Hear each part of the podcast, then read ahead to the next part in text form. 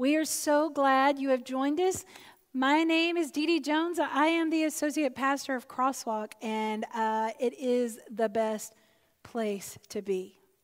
I love Crosswalk for a million different uh, reasons, and uh, they know how much I love them. I also want to welcome you if you are visiting with us today. We're really glad to have you. Thank you for joining us. Um, we want you to know you matter. Let me know that you are out there.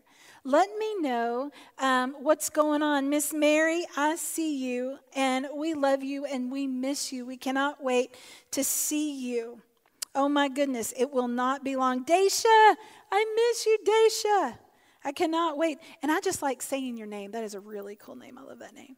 Um, let me see who else do we see here. Rodney. Hey, Rodney. We're so glad to see you. Hope you are doing well. Thank you so much. Please keep letting me know you are out there and um, uh, telling us we're here. We're here. We are also, as soon as I get through here, we get ready to go outside on the parking lot across the way, and we're doing a communion, a world communion service today. So, what better way to start this new series called Redeeming Ritual? And you're like, what is that? Redeeming Ritual. And today is about communion. How many of us have habits? Did you raise your hand? Do you have good habits? Do you have bad habits? Like, what are some of the good habits that we have, right? It's what?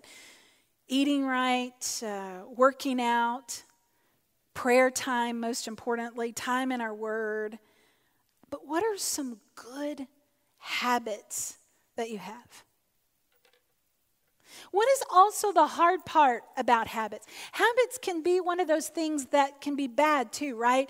We need to get out of certain things that aren't good for our bodies, right? We, we need to watch what we eat. We need to watch what we drink. We need to watch uh, maybe what we say because we've got into some bad habits. Well, rituals kind of the same thing. In the church, we've got some good habits and we've got some bad habits. But through this next three weeks, we're going to talk about some rituals, habits that we do that are really good, and the meaning behind them. Now, for some of you, you may not have grown up Methodist, right? For some of you, I know that crosswalk is your first Methodist experience. And so when it comes to communion, for us Methodists, it is important. And we're going to talk today about why communion is important. Why communion is a ritual, a habit we don't want to ever stop doing. So today I'm if you've got your Bible with you, I want you to turn to Mark. Mark chapter 14. If you've got your phone, your iPad, turn to chapter 14. We're going to start at verse 12 verse 12. On the first day of the festival of unleavened bread, when the Passover lamb was sacrificed, the disciples said to Jesus, Where do you want us to prepare for you to eat the Passover meal? He sent two of his disciples and said to them, Go into the city, a man carrying a water jar, will meet you. Follow him. That's not weird at all, is it? Wherever he enters, say to the owner of the house, the teacher asks, Where is my guest room? Where can I eat the Passover meal with my disciples? Prepare for us. There the disciples left, came into the city, found everything just as he had told them, and they prepared the Passover meal. That evening, Jesus arrived with the twelve. During the meal, Jesus said, I assure you, that one of you will betray me, someone eating with me. Deeply saddened, they asked him one by one, It's not me, is it? Jesus answered, It's one of the twelve, one who is dipping bread with me into this bowl. The human one goes to his death just as is written about him. But how terrible it is for that person who betrays the human one. It would have been better for him if he had never been born. So that's an interesting conversation, right, at the dinner table. But then it does this change in this moment, like only Jesus can do. When we get to verse 22, he says, But while they were eating, Jesus took bread, blessed it, broke it, and gave it to them, and said, Take this, it is my body. He took a cup, gave thanks, and gave it to them, and they all drank from it. He said to them, This is my blood of the covenant, which is poured out for many. I assure you that I won't drink wine again until that day when I drink it in a new way in God's kingdom. After singing songs of praise, they went out to the Mount of Olives. So I know some of my crosswalk people, we like to dine together. We like to sit at a table together, don't we? We've discovered in this world that we live in, especially trying to be social, and when you think about what it has been like during this time of COVID, what is one of the things, one of the things that you have missed? It's dining together. Because we love to sit at a table and talk. We communicate so much better it feels like when we sit at a table and we can see each other face to face and things aren't crazy. And the whole point of being at that table is to pay attention to one another. The whole point of being at that table is to kind of drop what our what has been going on in our mind the past week or the past week, or maybe you came to that table what to to uh, celebrate a birthday, catch up with a long lost friend, or maybe you're there to celebrate an anniversary. I just did that on Friday. Maybe it's a first date. Or maybe it's just spending that time with family. Maybe it's business. Many contracts have been signed at the table. This ritual has not changed for decades. For even when Jesus walked this earth, sitting at the table and having a meal together was so important. Important enough that the ritual be that, that we know from is called the Passover, where this all started when he said. And the Passover had been a ritual that had been going on for a long time, right? We remember the Passover because it was remembering when the Israelites departed from ancient Egypt. So the Passover wasn't new, but the ritual changed. The ritual changed. And just like in Jesus' fashion, he changes the game. Because he sits at the table and they have all these different conversations, kind of deep conversation, and then all of a sudden it just stops.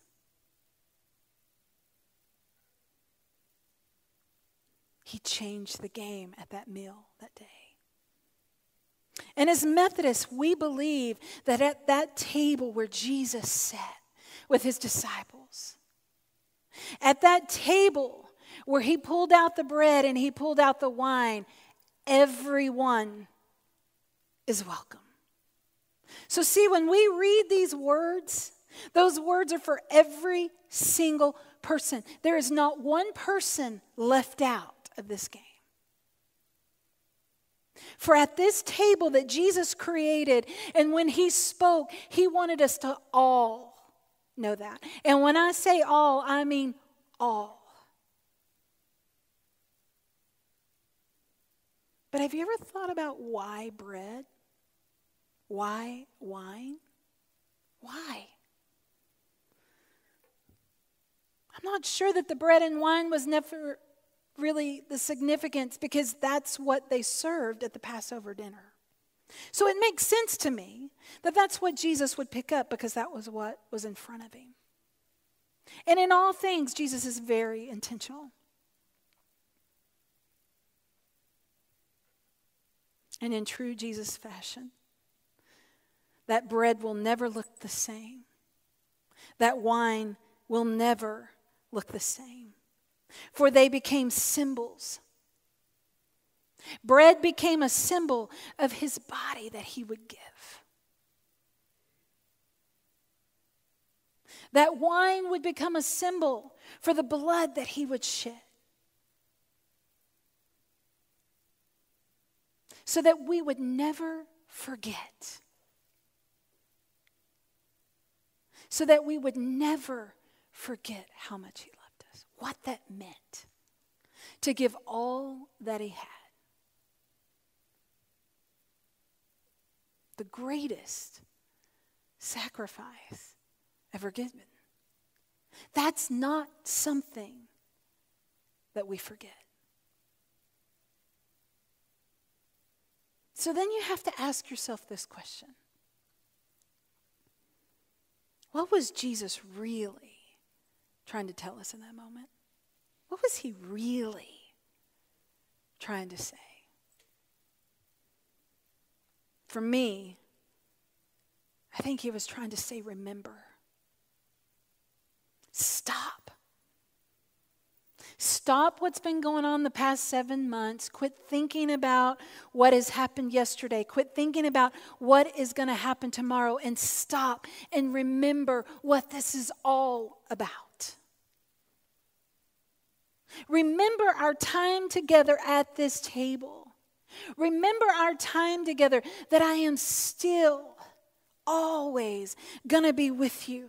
I am giving you new life. I'm giving you life in ways that you will never, ever know.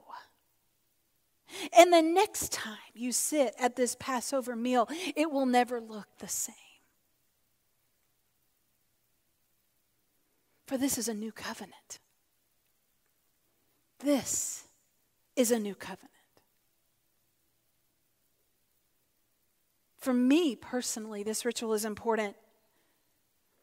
But more importantly than the ritual within itself, it's the heart that you bring to the table.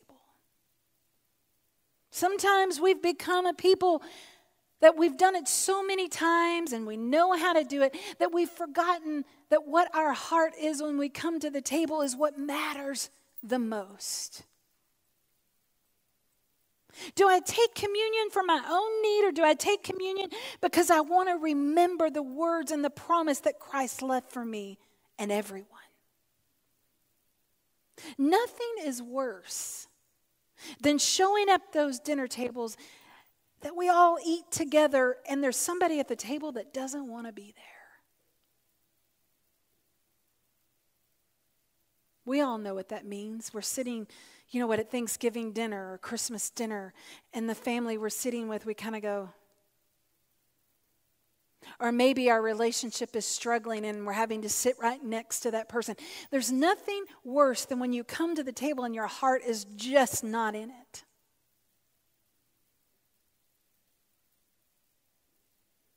But then, when you sit at that table, there is also something that is so healing.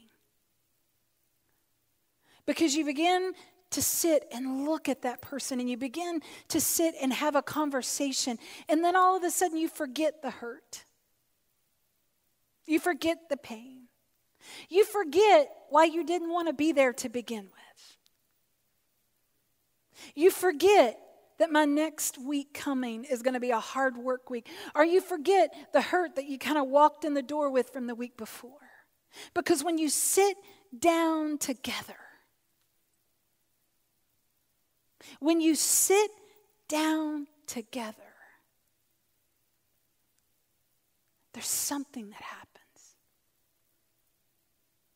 And that day that Jesus sat at the table and he changed the game, can you imagine being at that table? My guess is they were probably speechless, right? Because all of a sudden the habits that they had known changed.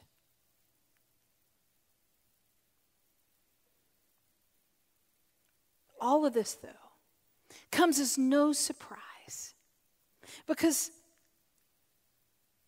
that's Jesus and the way he showed us this ritual as he had everyone's undivided attention at that table.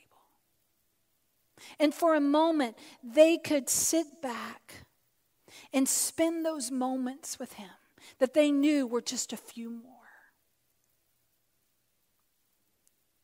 I also think it's about what do we do with it? What do we do on those moments? I have a friend, a precious friend, I love her. Her name is Miss Maddie. And Miss Maddie has been like a spiritual mom for me. And Miss Maddie, every single day of her life, she takes communion. And when you talk to Miss Maddie and you ask her, what does it mean to grow spiritually? She'll tell you, honey. And she says it just like that, honey. You got to pray, stay in your scripture, and you got to do communion. She said, I don't want to forget what Jesus has done for me. And if that means every day I want to remember the price that he paid for me. Miss Maddie, we don't forget. How do I live? into this amazing symbol of love given to me and you throughout this craziness we call life. How do we live into that? When we know that it's a crazy place right now. For seven months, it's been something we have never known before, and yet communion still means the same. When habits had to change because the habits I was used to got broken because life happened, and now I don't even know what to do because my old habits don't matter anymore.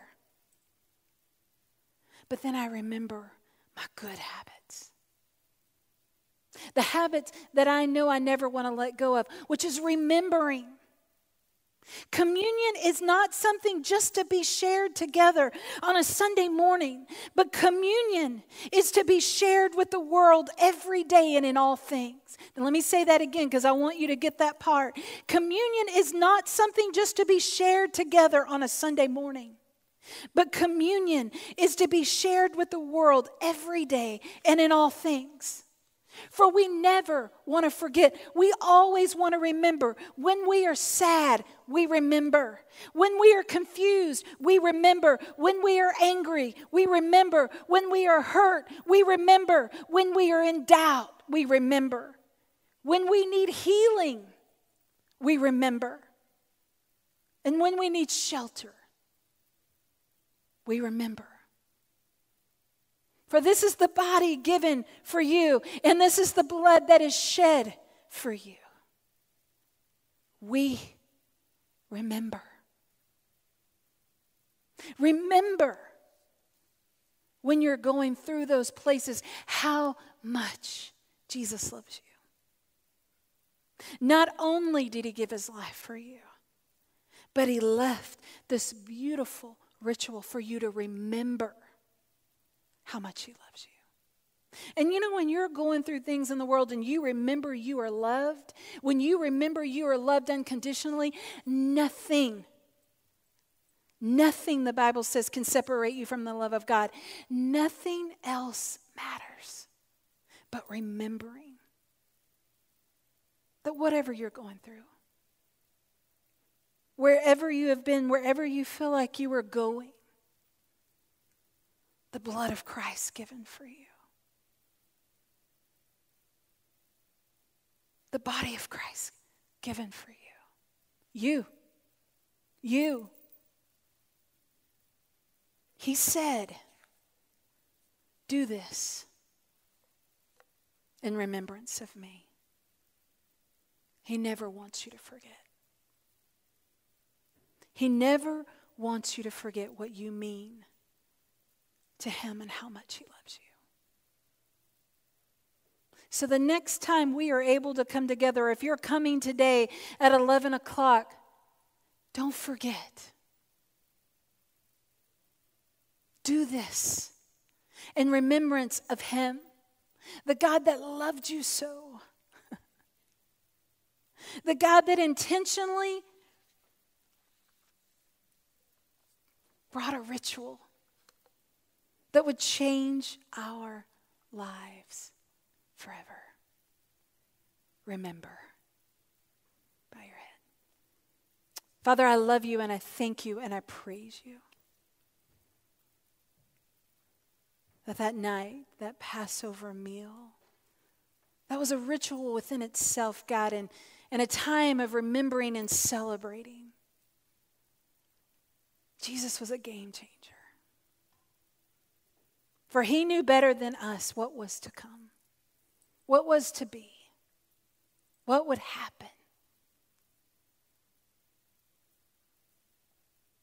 And that body and that blood shed and freely given, we never want to forget. Father, we love you. We thank you.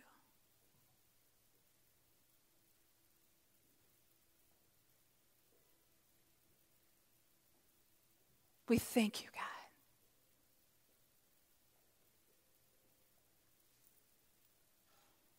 Your precious name.